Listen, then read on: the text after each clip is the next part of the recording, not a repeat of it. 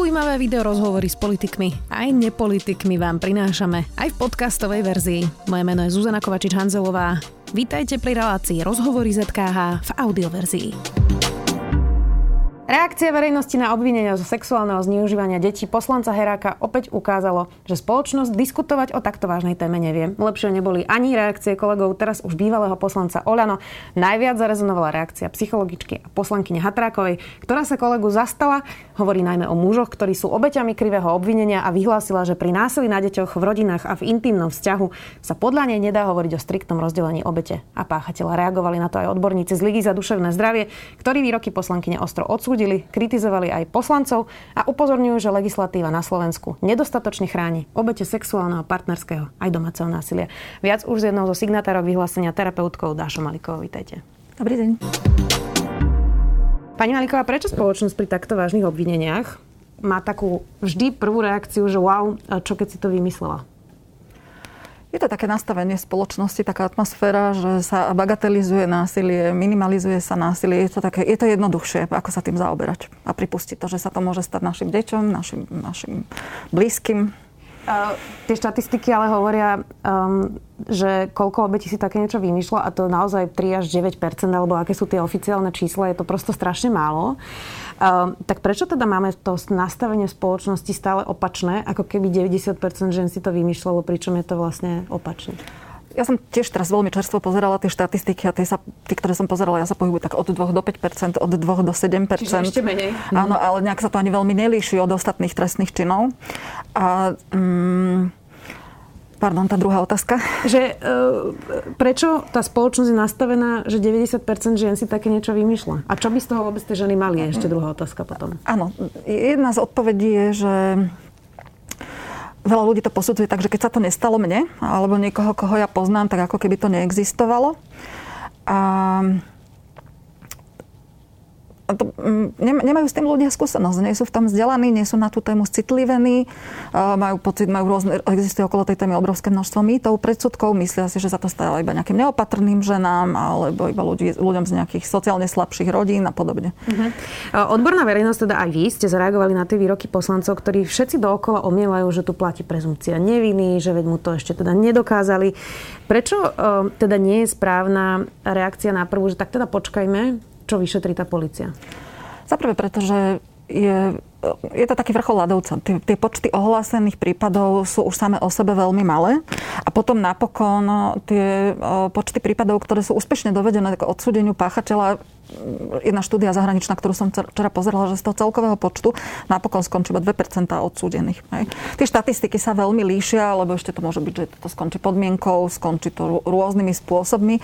Čiže už to samotné je, mm, už, už v tom samotnom je rozdiel. No a hlavne veľmi veľa žien a obeti to vôbec ani nenahlási. Obrovské množstvo žien to nenahlási. Vôbec to nie je také jednoduché, ako by sa mohlo zdať, že len sa mi to stane. Človek, ktorému sa taká vec stane, je v šoku.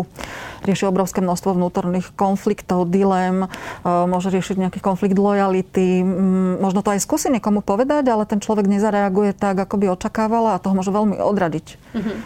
Uh, obzvlášť teda zarezonovali tie výroky poslankyne Hatrakovej, ktorá je teda aj psychologička. Včera ich teda ešte dovysvetlovala v postoji. Ona napríklad hovorila, že chce tento prípad využiť na otvorenie témy stovky mužov, ktorí sú krivo obvinení a chce za nich bojovať. Je to nejaký masívny problém na Slovensku s tým, že krivo ženy obvinujú mužov z násilia? Nie. Nie, nie, ja za tejto téme venujem naozaj, myslím si, že už celkom dlho. A, a pokiaľ viem aj od kolegyň, tak uh, nemáme tu žiadne masívne obviňovanie mužov uh, zo sexuálneho zneužívania alebo niečo také. Máme opačný problém. Máme problém, že, že ženy sa boja nahlasovať uh, čokoľvek, čo sa týka sexuálneho násilia, ale všeobecne násilia, alebo aj deti, ktoré zažívajú, alebo mladiství, ktorí zažívajú nejaké sexuálne útoky, obťažovanie, že, že sa veľmi zdráhajú um, ohlasiť to. Mm-hmm. Ona teda um, ešte pobúrila aj tým výrokom, že pri násilí na deťoch v rodinách a v intimnom vzťahu sa podľa nej nedá hovoriť o striktnom rozdelení obete a páchateľa. Potom to teda v postoji vysvetlovala, že deti nemyslela v tomto prípade, hoci to teda tak povedala a vysvetľovala, že muž teda síce môže vylepiť žene facku, ale mohlo tomu predchádzať to, že mu zobrala peniaze z peňaženky.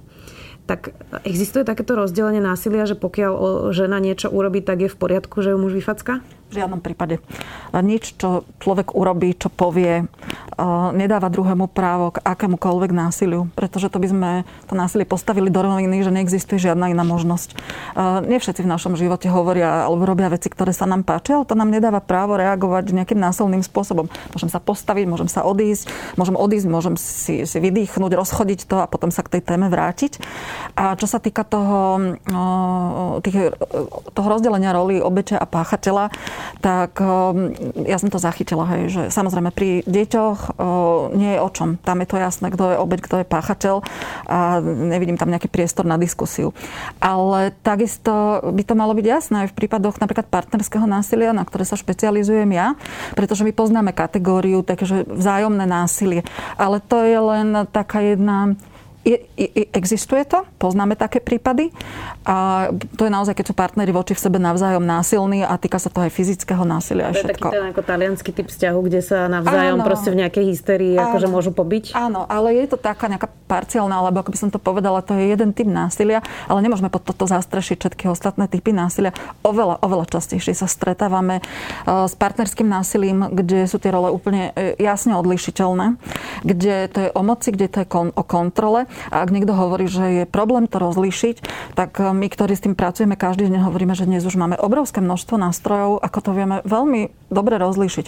Máme nástroje na identifikovanie násilia, na, na, na, na identifikovanie nebezpečia, vieme si zmapovať celý ten príbeh, dynamiku, vzorce násilia, stratégie, aké používali ženy, taktiky, aké používajú páchatelia, um, akým procesom zmeny žena prechádza, kým, keď odchádza zo vzťahu a podobne.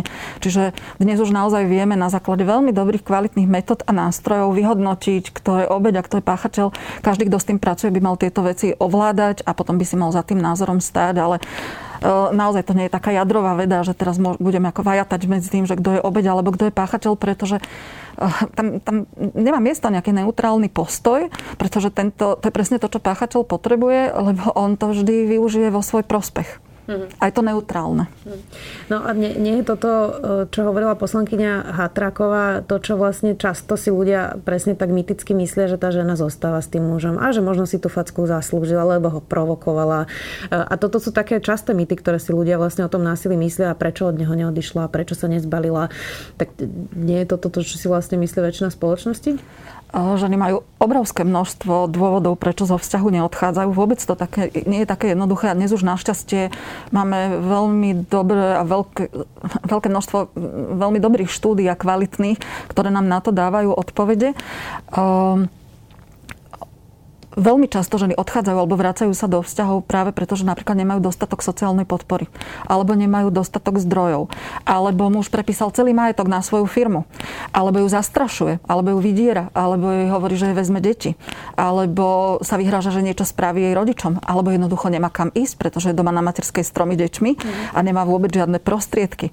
Existuje, to je, to je taký dlho pretrvávajúci mýtus, že ženy, ktoré zažívajú násilie, že sú pasívne a že nič nerobia že sú bezmocné. Je to úplne naopak. Len stačí, keď sa pozrieme na posledné štúdie a my vieme, že ženy, ktoré zažívajú násilie, sú nesmierne aktívne. Že, že sú veľmi kreatívne, že si no, rozvíjajú mechanizmy, ako sa obrovské, vlastne. obrovské množstvo stratégií, ako zastaviť násilie alebo ako sa ho pokúsiť minimalizovať a čo všetko robia preto, aby ochránili seba a svoje deti. Uh-huh. Uh, pani Hatraková, ona viackrát aj v tom rozhovore v postoji hovorila, že teda síce je poslankyňa, ale ona to hovorí ako odborníčka, dlhoročná odborníčka a dlhoročná psychiatrička psychiatrička, eh, psychologička, pardon. Eh, tak z toho, čo mi ale vy hovoríte, tie štúdie hovoria niečo iné, čiže pani poslankyňa nie je dobrá psychologička, nie je dobrá odborníčka?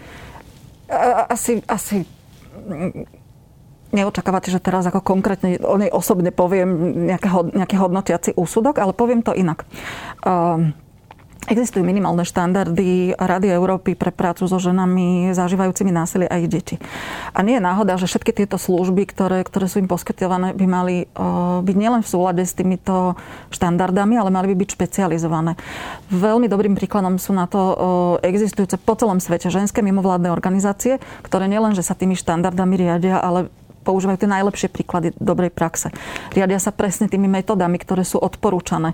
Čiže je to, je to vlastne skupina uh, žien, ktoré sú v nejakých ženských organizáciách, ktoré sa na to špecializujú a poskytujú špecializované služby. Psychológovia často majú také široko spektrálne pokrytie, by som to povedala, hej, ktoré proste prichádzajú ľudia s depresiami, s partnerskými problémami, s tým, s tým, s tým. Ale my sa skutočne špecializujeme len na túto tému a celé naše úsilie venujeme tomu, aby sme zistovali tomu, čo im pomáha a aké sú, aká je najlepšia prax, Dobre, čo všetko robiť. Inými slovami povedané, je to ako keby lekár neurológ, síce je lekár, ale sa vyjadroval ku gastroenteritide. by som, že ako keby si myslel, že sa môže vyjadrovať úplne ku všetkému. Uh-huh. Ale keď sa pozriete na, na tie vyjadrenia, bez toho, aby som bola osobná, tak je to ako úplne mimo, nielen z našej praxe, ale aj úplne mimo skúsenosti žien, ktoré zažívajú násilie, to, čo my celé roky počúvame. Uh-huh. Jednoducho to tak nie je. Poďme ešte k tomu poslancovi Herákovi. Ako sa vy pozeráte na tie jeho argumenty, že deti z domovou sú z komplikovaných pomerov často klamú a vymýšľajú si? Um, zase by som začala z takej, z takej inej strany, aby som to dala, aby som to nejako zaramcovala. Um, na svete už dlhé 10 ročia fungujú, alebo vo svete už fungujú programy pre páchateľov násilia. A oni niekedy fungujú, niekedy nefungujú, o tom sa stále diskutuje, že pri ktorých typoch páchateľov. Ale urobili veľmi dobrú službu tomu, čo sa týka poznatkov o páchateľoch násilia, o ich taktikách a stratégiách, o tom, čo všetko robia preto, keď sú konfrontovaní, za prvé, aby zabránili tomu, že budú odhalení, uh-huh. a za druhé, aké taktiky používajú, keď čelia spravodlivosti, keď sú konfrontovaní s tým, čo urobili. A potom naozaj si môžeme urobiť ako taký checklist toho, že, že čo robia. A medzi také základné stratégie, a teraz sa k tomu dostávame, je, že poprvé pokusia sa prehodiť rolu obete a páchateľa. Hej? Čiže ja som tu obeď, obvinili ma krivo. To je tá prvá vec. Áno, alebo ona ma provokovala, alebo proste ona to robila. Obvinuje jednoducho obeď za to, čo robil on sám. Uh, druhá taká častá stratégia, to nie sú nejaké veľmi sofistikované stratégie, lebo keď sa pozriete na to, ako sa, ako sa páchatelia ako argumentujú, tak to tam väčšinou nájdete. Mm. Potom uh, druhá vec je znedôveryhodnenie obete. Uh, v tomto prípade to bolo urobené presne tak, ako ste povedali. Oni sú z detského domova, uh, oni potrebujú upútať na seba pozornosť to potrebuje týmto spôsobom. To je tak minimálne množstvo prípadov. A keď sa pozriete konkrétne v tomto medializovanom prípade, v akom časovom spektre boli, sa udiali tie prípady, tak um, to nie je teraz ako nejaké spiknutie alebo, alebo niečo podobné. To dokonca v rôznych krajoch sa stalo, že to ani nebolo v jednej lokácii. Na ten vek, hej, dokonca tam teda riaditeľ podal trestné oznámenie, ako by prišlo to z takých viacerých stran. A samozrejme tie taktiky potom, potom pokračujú rôznymi spôsobmi, hej, čo sa to týka toho, ako sa, ako sa vyvinujú. A ja sama som zvedavá, že ako to, ako to bude pokračovať. To je, oni ako keby vtedy prestali byť svojprávni, hej, pomaly ako keby to bolo na odobratie občianského preukazu ja som bol nejak manipulovaný do tej situácie a a mm, je to sprísahanie proti mne a všetko možné proste. Je, osobne mňa najviac teda v tomto prípade šokoval ten príbeh, ktorý vlastne aj hovoril poslanec Herak na tej e, finálnej tlačovke, kde sa vzdal mandátu. A hovoril teda ten príbeh, že to dievča sa zdôverilo v tábore, že teda ju mal znásilniť. A on telefonoval riaditeľke domova, ktorá mala zverené to dievča v ústavnej starostlivosti zákonom a má hájiť proste všetky jej záujmy. A uh, oni sa spolu dohodli na tom, že on ju nasadí do auta a odvezie ku ginekologovi. Predstavujem si situáciu, že by to bola pravda, že ju teda znásilnil a že ju niekto, kto má hájiť jej záujmy, posadil do auta s niekým, kto ju znásilnil a ten ju viezol ku ginekologovi. Uh, ja teda ani neviem, že čo mám na toto povedať. Ja vidím, že nás zaujala tá istá vec, uh-huh. že mne od včera presne toto rezonuje. Ja neviem, v ktorom vesmíre je normálne to, že človek, ktorý je potenciálnym páchateľom násilia, potenciálne podozrivý zo spáchania sexuálneho zneužívania, že dostane taký priestor, že je mu to vôbec umožnené, aby, posadi, aby on manažoval vyšetrovanie, aby posadil do auta nejaké dievča, zorganizoval nejaké vyšetrenie a bol s ním vôbec o samote. On by sa od tej chvíle, ako to vyjde najavo, by sa nemohol k tomu dievčaťu približiť ani na 50 metrov. Hej? Možno ani, ani to nie. Toto je veľmi dôležité, čo sa týka táborov, že každý tábor by mal mať presné pravidla pre takéto situácie, alebo vôbec každá inštitúcia, kde sa pracuje s, s deťmi, eh, kde keď takáto vec sa stane, tak presne by malo následovať okamžite ich fyzicky oddeliť, aby v žiadnom prípade s ňou nemohol komunikovať, aby nemohol do toho zasahovať, nemohol ju ovplyvňovať. Eh, keď sme pred chvíľou hovorili o tých taktikách pachateľov, tak jednou z taktik je, že oni chcú mať všetko pod kontrolou a to sa netýka len toho, že čo sa deje ako počas toho, keď sa deje násilie alebo zneužívanie, ale aj čo sa deje potom. A toto je presne pokračovanie akoby toho manažmentu alebo toho kontro, tej kontroly, že vlastne zrazu on s ňou mohol byť sám, mohol ju odviesť my nevieme, či, či, či ju neprinútil niečo, nejaké dôkazy vymazať vtedy z mobilu, či nehovoril a nenútil, aby o, zmenila svoju výpoveď, um, či sa aj niečím nevyhrážal, či ju niečím nevystr- nev, nevydieral emočne. Nevieme, čo sa tam dialo. Najšie, ešte teda ma zarazilo aj to, že čo ten ginekolog mal vlastne zistiť. Uh, pretože z toho, čo aj to dievča popisovalo, e, teda sú, sú, nemáme ešte úplne presnú verziu, ale že ono tam vlastne nemuselo ani nevyhnutne prísť k penetrácii, ako keby, a to neznamená, že teda sa to nestalo. Uh, tak e, čo, čo to je vlastne za argument, že zobral som ju ku ginekologovi? Opäť môžeme nadviazať na tie taktiky páchateľov. Ďalšou taktikou je, že keď vám bude páchateľ hovoriť svoj príbeh, tak začne vždy od miesta, ktoré sa mu hodí, Čiže akoby nemať celkový obraz. Začne to hovoriť proste, kedy on uzná sám za vhodné. Druhá vec je, že vynechá podstatné fakty. Jednoducho on to potrebuje tak fragmentovať, aby ste si to nevedeli spojiť. A potom bude pretvárať akoby tie, všetko, čo sa stalo vo svoj prospech. Čiže napríklad aj to, čo, čo nám dvom sa napríklad zdá, že to je pokračovanie kontroly ako toho, ako sa to bude ďalej vyvíjať, tak on to bude prezentovať ako starostlivosť o tú obeď. A toto páchatelia veľmi často skúšajú a myslia si teda, že že to, oni to tak skúšajú, že čo to bude, bude fungovať, ale ľudia, ktorí s tým pracujú, my to vidíme. My to vidíme, že čo to je. Hej? Čiže uh, a potom, keď samozrejme príde k tomu, že už sa nahliadne do spisu alebo sa to naozaj začne vyšetrovať a ide sa po tých detailoch, tak sa zistí, že napríklad včera novinári sa pýtali na tej tlačovej konferencii, že či naozaj ako hneď ju viezol, to bolo také trošku vágnejšie k tej ginekologičke, ale je možné, že keď sa pozrieme do spisu, tak to, z toho budú 2-3 dní, čo tam chce ten ginekolog po dvoch, troch dňoch zistiť. Taktiež si nie som istá, či v tom prípade boli zabezpečené všetky dôkazy, pretože on mal dosť priestoru, alebo možno sa to neviedlo takým spôsobom, aby boli, boli, boli naozaj všetko, bolo všetko zabezpečené tak, aby to mohlo byť laboratórne preskúmané a potom presne to, čo ste hovorili, aké stopy hej, po tom čase. Čo to vypovedá o našej spoločnosti, keď to zoberiem tak širšie? Napríklad pri čistom dni tam už je niekoľko aj súdnych rozhodnutí práve o tom, že zneužívali niektoré dievčatá mhm. vlastne práve v tomto zariadení. Teraz ne, pred dvoma dňami bol práve ten kuchár, ktorý zneužil vlastne jedno dievča.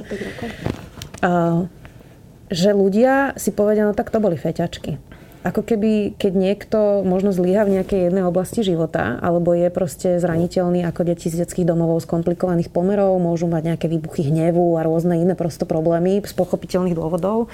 Takže si spoločnosť zrazu povie, že tak nie si sporiadaná jednotkárka, no, tak možno ťa mohli znásilniť. Zase nás to vracia k tým mýtom a k tomu, že ľudia nie sú vzdelaní a nemajú dosť informácií o tejto oblasti. Pretože keď, keď sa naozaj rozprávate s ľuďmi, ktorí sa tej téme venujú, tak vám povedia, že to ide naprieč celým spektrom. My špeciálne pôsobíme v Bratislavskom kraji. Naše klientky sú aj súdkyne, aj policajtky, aj ženy, ktoré vedú firmy o 100 zamestnancov a ovládajú 4 svetové jazyky a majú tituly z každej strany. Um, ženy z veľmi dobrých rodín, s veľmi dobrým, s dobrým zázemím, veľmi dobre zarábajúce. Uh, častokrát, keď, uh, keď ako to, to, to naozaj môže byť naša suseda, o ktorej to nevieme, môže to byť ktokoľvek. Um, Bohužiaľ, ale toto je veľmi zraniteľná skupina, špeciálne teda o, tie dievčatá z detských domovov, pretože tam je najľahšie akoby ich spochybniť. Ešte sú aj v takom citlivom veku. My, ktorí máme deti v tom veku, veku, tak vieme, že robia proste hlúposti, vtedy experimentujú, neviem čo. Čiže všetko, čo urobili, boli na nesprávnom mieste, porušili pravidla, všetko bude použité proti ním. Ale násilie naozaj zažívajú ľudia vo všetkých, všetkých skupinách a ľudia toto ako keby nevedeli. Je pre nich možno príjemnejšie zostať alebo jednoduchšie zostať v tej, v tej polohe, že to sa nás netýka. Umožňuje im to držať si taký ako odstup od toho. Ne? A tým pádom ani mne sa to nemôže stať. Mm-hmm. Ešte často majú ľudia takú otázku, a to mali aj pri Dominikovi Ferim teraz v Českej republike, že tak prečo až teraz sa prihlásili a prečo teraz sú zrazu tri, napríklad pri poslancovi Herákovi? Uh, že to je teda podozrivé, že zrazu sa to naraz akoby objavilo. Tak čo by ste im povedali na to? Uh, pre mňa to tiež nie je nejaké veľké prekvapenie, ale to už tak ide tieto otázky ruka v ruke s tým. Za prvé, mali by sme vedieť, že neexistuje žiadny správny čas, kedy sa taká vec ohlasuje jednoducho. Len veľmi krátko, uh, o tým, že sa venujem aj sexuálnemu násiliu a zneužívaniu, tak uh, v jednej chvíli, keď som sa začala na to viacej špecializovať, tak začali chodiť ženy vo veku medzi 30 a 40 rokov. Ale bolo to naozaj, že, že také, že už som si to musela všimnúť. A veľmi často neprichádzajú ženy priamo s tým, že zažila som sexuálne zneužívanie v detstve, ale prichádzajú napríklad so symptómami, prichádzajú s nejakými problémami, problémy v partnerstve, v intimnom živote, nejakej, nejakej takej sociálnej stiahnutie sa, čokoľvek. A ja som sa potom pýtala na to kolegov zo zahraničia a oni mi povedali, že presne, že ako to je skupina žien, ktorá v detstve, možno vo veku 6, 7, 11, 1 rokov zažila niečo také, ale buď nemali dostatok podpory, nikto im neveril, alebo mm, jednoducho vtedy to nepovedali z nejakých viacerých rôznych dôvodov. A potom buď už keď je tá psychika zrela, alebo keď už naozaj tie problémy, ktoré s tým súvisia, sú tak obrovské, že už s tým nedokážu viesť život, ktorý má nejakú kvalitu, tak potom prichádzajú akoby do poradne a podobne. A čo sa týka toho toho ohlasovania, tak to je veľmi častá dynamika, že keď sa pozrieme aj na hnutie mitu, alebo keď sa pozrieme celkovo aj na, na nejaké konkrétne prípady, tak častokrát stačí, aby sa ozvala jedna žena, ale aby, aby to niekto ohlásil. A, a pridajú sa ďalšie. Môže ste, že nie sú same? Uh, áno, Áno. A, a súvisí to aj s tým, že sexuálni predátori obvykle, kým ich chytia, kľudne, kľudne, a to sa môžeme pozrieť na prípady kňazov, to sa môžeme pozrieť na rôzne prípady, ktoré vieme, môžu mať desiatky obetí. Veľmi často, kým ho prvýkrát chytia, tak má za sebou desiatky obetí. Takže on už akoby má za sebou o, takéto obrovské množstvo žien, detí, ktoré zneužil. A potom, keď sa nájde tá jedna, tak veľmi často sa ohlásia, sa popridávajú aj tie druhé, pretože um, aj to oživí niečo v nich, hej, niečo, lebo tam naozaj sú také procesy, stále, stále oscilujú, ten komu sa to stane medzi tým, že chce na to zabudnúť a chce sa s tým vysporiadať a túžba po spravodlivosti. Hej, a teraz zrazu toho človeka vidie, ako on sa niekde vytrčá, ako on sa má dobre, hej, a ja mám úplne zničený život z toho. Uh-huh. Um, počúvala som teda aj v Česku tú debatu okolo Dominika Ferryho a jedna advokátka, ktorá pracuje uh, so ženami, ktoré zažili sexuálne násilie, popisovala, že ona svojim klientkám aj vyslovene neodporúča ohlasovať to, pokiaľ na to nie sú teda naozaj mentálne silno pripravené, lebo že ten proces je naozaj extrémne traumatizujúci uh, pre niekoho, kto vlastne zažije sexuálne násilie. Um, tak je to rovnaké aj na Slovensku? Uh, ohlásiť to je vlastne tak náročné a tak traumatické, že radšej do toho prosto neísť? Áno, to je vždy... My sa v prvom rade vždy musíme postarať o, toho, o tú klientku alebo o to dieťa a o jej bezpečie a o to, čo ona potrebuje. Samozrejme, že by bolo ideálne, aby všetky tie prípady boli zverejnené. Ale dajme tomu, že ten človek veľmi dlho robil, žena alebo dieťa prešli nejakú cestu, aby sa dali do poriadku, aby nejako fungovali. A ak na to nie sú pripravení, tak by sme ich nemali do toho tlačiť. Okrem toho, keď sa pozriete, ako aké sú reakcie v, diskusiách, keď niekto aj niečo také spraví, tak si predstavte, že najprv si vyrieši teda tú otázku, že či to spraviť, potom to spraví a potom sa tam zlietne ako to množstvo tých necitlivých, viktimizujúcich reakcií a keď na to človek nie je pripravený, tak za chvíľku je tam, kde bol predtým. Čiže my takisto neodporúčame a malo by to byť veľmi slobodné rozhodnutie a mňa keď sa na to ženy pýtajú napríklad, či to majú zverejniť, tak ja s nimi vždy, vždy prejdem všetky rizika, ktoré s tým súvisia, aké sú dopady, ako to môže zmeniť ich život, ako to môže ovplyvniť to, čo už doteraz ako dosiahli, aké to, aké to môže byť traumatizujúce, viktimizujúce traumatizujúce a všetko. Čiže na Slovensku je to takisto. Ešte jedna vec, ktorú si ľudia často myslia, a to je, že keď počujú slovo znásilnenie, tak si predstavia situáciu, kde v tmavom parku na mňa vyskočí nejaký e, neznámy uchylák uh-huh. a ja sa teda bránim o život, doškrabem ho, e, kričím o pomoc a on ma znásilní. Toto je štandardné, čo vidia ľudia často vo filmoch. Pritom teda drvivá väčšina znásilnení sa deje s niekým, koho tá obeď pozná, čiže nie je to cudzinec v parku. A teda myslím si, že opäť to bolo pri tej debate s Dominikom Ferim a v Česku hovorili, že až 80% žien sú paralizované a nebrania sa, pretože sú vystrašené, nevedia, čo majú robiť. Tak e, z toho, čo som ako čítala aj pri viacerých uzneseniach, kde sa riešili takéto prípady, tak policia stále ešte považuje za jednu z veľmi dôležitých vecí, že či sa tá žena fyzicky bránila, tak to nie je prežitok, ktorý by sme okamžite mali odstrániť? Áno, za prvé by sme to mali odstrániť a za druhé by sme mali veľmi dobre rozumieť tomu, čo sa tam deje.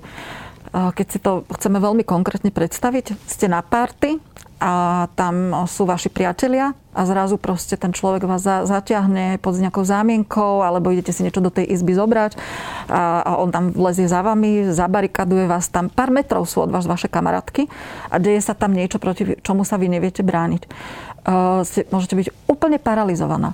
Alebo tam môže byť iný ostrý strich. Poznáte toho človeka ako vedúceho tábora, alebo ho poznáte ako nejakého proste známeho, ktorého zažívate v nejakých situáciách. Nejak ho má, máte akoby zafixovaného. A on zrazu urobí vec, ktorá je, že cez 30 kilometrovú priepasť a vás sexuálne napadne, to nemusí byť hneď znásilnenie, to môže byť, že vás prinúti urobiť niečo alebo strpieť niečo a jednoducho mysl nedokáže cez ten Grand Canyon takto preskočiť, čiže ste v šoku obrovskom. Človek je paralizovaný to, jednoducho tá mysl to nedokáže tak rýchlo preskočiť, že to je normálne. To je ako keď na srnku zasvieti proste svetlo. Hej? Zostane stať a v tom šoku môže vydržať celkom dlho. Vôbec to nie je také, ako, také jednoduché na toto zareagovať a fyzicky sa brániť. Okrem toho on ju môže, môže jej držať ústa, môže sa jej vyhrážať, môže môže tam byť, môže, nejakým, môže, byť, môže, mať, môže mať vypité, mohla, hej, môže byť nejakým spôsobom trošku zneschopnená. To sú rôzne, rôzne životné situácie. Mm. A, pardon, poviem zaujímavú vec. Na druhej strane, keď pracujeme s partnerským násilím, tak tam zase riešime opačný problém, že um, keď sa žena bráni alebo bráni svoje deti, tak tam zase nezodpovedá tomu, tomu tej správnej tyranej žene a ideálnej obeti, ktorá je pasívna, nebráni seba ani svoje deti a povedia, že pani, vy ste sa bránili, vy ste nezažili násilie. Takže bolo by dobre v tom upratať. Mm-hmm. No uh, a teda, uh, prečo sme v tom ešte neupratali? Lebo E, my, my teda ako stále sa cyklíme v, teraz v nejakých témach interrupcií a istambulského dohovoru a stále hovoríme o nejakej pomoci ženám. A toto je téma, ktorú riešime už naozaj dlhé roky a, a, a zatiaľ sme sa veľmi málo v nej posunuli. Trošku asi áno, ale, ale málo. Čiže prečo Veď predsa všetkým by nám malo ísť o to, aby sme ochránili 14-15 ročné deti ešte obzvlášť z detských domovov, dosť majú traum aj bez toho. Prečo toto nie je všetkých spoločný cieľ, aby sme teda toto urobili? Ja tomu celkom nerozumiem. Áno. Uh, na to, aby sa ten systém zmenil z toho, že veľmi často funguje v najlepšom záujme páchateľa, namiesto toho, aby fungoval v najlepšom záujme obeti, aj keď ja s tým slovom obeť mám občas problém, pretože je to tak tiež stigmatizujúce, um, tak um, to, čo by podľa mňa bolo treba zmeniť akoby celkovo v celom tom systéme, je viacero veci. Za prvé nulová tolerancia násilia. Čiže žiadne bagatelizovanie, minimalizovanie. Mali by sme začať ale už od škôlok detských. Naozaj by sme mali deťom veľmi dobre vysvetľovať, o, aké sú ich fyzické hranice, psychické hranice, čo je normálne, čo nie je normálne, o vzťahoch, o, o rôznych veciach, kde, o, o ich právach a podobne. A tam by malo, týmto by vlastne mali celé generácie prechádzať. Toto by sa mali učiť deti na základných školách, na stredných školách, malo by to byť nejaké systematické, malo by to odrážať najnovšie vedecké poznatky. Takýmto istým spôsobom by mali byť vzdelávaní policajti, znalci, prokurátori. Máme, ako sme sa rozprávali už v minulosti, máme obrovský problém, že stále sa tu vzdeláva podľa 30-40 rokov stálych teórií cyklus násilia, syndrom tyranej ženy, dávno prekonané, nezodpovedajúce skúsenostiam žien, udržiavajúce akoby také rigidné alebo také stereotypné predstavy o, o, o tých ľuďoch, ktorí to zažívajú Cyklus násilia je najmenej vyskytujúca sa dynamika z tých troch hlavných, napriek tomu, kam sa pozriete, máte to všade. Akoby je veľmi ťažké tie zabehané také, policajti sa to učia, neviem koľko rokov, všetci sa to učia, všetci to majú proste všade. Je veľmi ťažké to prekonať. Ďalšia vec je, že naozaj vybudovať, zmeniť aj atmosféru v spoločnosti a potom aj ten systém nastaviť tak, že pozrieť sa ako sa to robí inde, ako to funguje. To nie je vecou toho, že to vyrieši jedna profesia. To je, vec, to, je, to je vecou multiinstitucionálnej spolupráce. Naozaj by sme mali vytvoriť prostredie.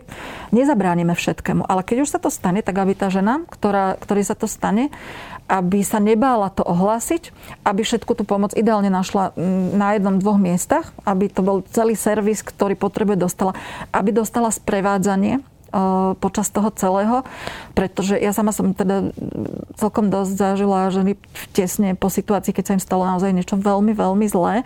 A aj spätne, keď sme sa k tomu vracali, že som bola s nimi na policii alebo sme boli proste niekde inde, tak spätne to mali ako v hmle. Im tí policajti niečo rozprávali, im tí lekári niečo rozprávali, oni to neboli schopné vnímať. Čiže niekto, kto proste to vie toto vie a že nevysvetlí, hej, aké, aké má práva, čo je potrebné urobiť, prečo je to potrebné urobiť, prečo tam bude stáť nahá, dohliadne na to, aby lekár nemal, ako to povedať slušne, uh, uh, viktimizujúce komentáre k, k tomu, čím sa bránila, nebránila niečo o jej tele a podobne, pretože aj to, tieto hrozné veci zažívame. Čiže vidíte, že je to celé taký prepojený systém, ale v prvom rade musíme vyslať všetkým, ktorým sa také niečo stane, deje, že my sme tu pre vás a ak máte potrebu dosiahnuť spravodlivosť, tak nebudeme tam klásť pre, prekažky, ale urobíme to spôsobom, ktorý potrebujete. A budeme sa vás pýtať, čo potrebujete. A to sa teda v tomto prípade asi veľmi nepodarilo. Nie, to sa nepodarilo. Tak. Snad to na budúce ide trochu lepšie. Ďakujem veľmi pekne, že ste si našli čas, terapeutka Dáša Maliková. Počúvali ste podcastovú verziu relácie Rozhovory ZKH. Už tradične nás nájdete na streamovacích službách, vo vašich domácich asistentoch, na Sme.sk, v sekcii Sme video a samozrejme aj na našom YouTube kanáli Denníka Sme. Ďakujeme. Od Beringovho prielivu cez austrálskú púšť, kanadské hory až do Valašska. Navštívte s nami turistické miesta aj najodľahlejšie kúty sveta. Moje meno je Nadia Hubočan a spolu s Tinou Hamárovou vám každý útorok prinášame Všesvet podcast. Dajte si s nami rannú kávu alebo príjemnú prechádzku, poďme snívať a tešiť sa na časy, keď budeme môcť opäť chodiť po svete. Všesvet podcast vychádza každý útorok na všetkých podcastových aplikáciách a nájdete ho aj na stránke sme.sk.